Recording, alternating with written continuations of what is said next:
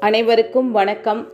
நான் தமிழ் இல்லத்திலிருந்து தமிழ்ச்செல்வி. இன்றைய வாசிப்பு திருக்குறள் தினம் ஒரு அதிகாரம். இன்று அதிகாரம் எண் நூத்தி நான்கு உழவு.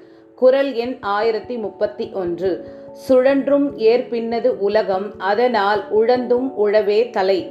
விளக்கம் பல தொழில்களை செய்து சுழன்று கொண்டிருக்கும் இந்த உலகம் ஏற்தொழிலின் பின்னேதான் சுற்ற வேண்டியிருக்கிறது எனவே எவ்வளவுதான் துன்பம் இருப்பினும் உழவு தொழிலே சிறந்தது. குரல் எண் ஆயிரத்தி முப்பத்தி இரண்டு.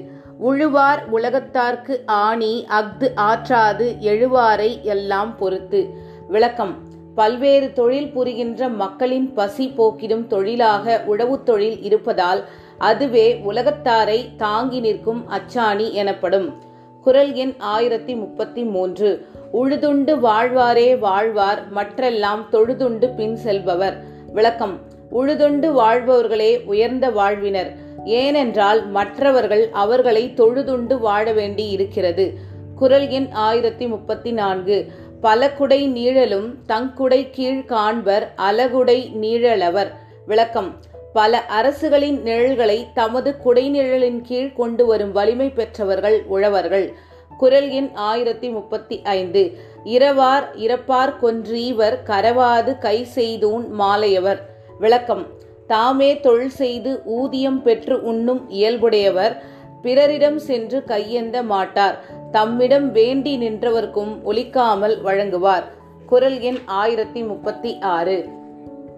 உழவினார் கைமடங்கின் இல்லை விழைவதுவும் விட்டேமென் பார்க்கும் நிலை. விளக்கம். எல்லா பற்றையும் விட்டுவிட்டதாக கூறும் துறவிகள் கூட உழவரின் கையை எதிர்பார்த்துத்தான் வாழ வேண்டும்.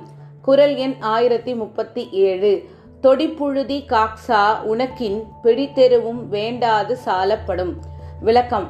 ஒரு பலம் புழுதி கார்பலம் ஆகிற அளவுக்கு பலமுறை உழுதாலே ஒரு பிடி எருவும் தேவையின்றி பயிர் செழித்து வளரும் குரல் எண் ஆயிரத்தி முப்பத்தி எட்டு. ஏரினும் நன்றால் எருவிடுதல் கட்டப்பின் நீரினும் நன்றதன் காப்பு. விளக்கம். உழுவதை காட்டிலும் உரம் இடுதல் நல்லது. களை எடுப்பதும் நீர் பாய்ச்சுவதும் மிகவும் நல்லது. அதைவிட நல்லது அந்த பயிரை பாதுகாப்பது. குரல் எண் ஆயிரத்தி முப்பத்தி ஒன்பது. செல்லான் கிழவன் இருப்பின் நிலம்புலன் தில்லாலின் ஊடிவிடும். விளக்கம். உழவன் தனது நிலத்தை நாள்தோறும் சென்று கவனிக்காமல் இருந்தால் அவனால் வெறுப்புற்று விலகி இருக்கும் மனைவி போல அது விளைச்சலின்றி போய்விடும். குரல் எண் ஆயிரத்தி நாற்பது. இளமென்றசை இருப்பாரை காணின் நிலமென்னும் நல்லால் நகும். விளக்கம். வாழ வழியில்லை என்று கூறிக்கொண்டு சோம்பலாய் இருப்பவரை பார்த்து பூமி தாய் கேலி புரிவாள்.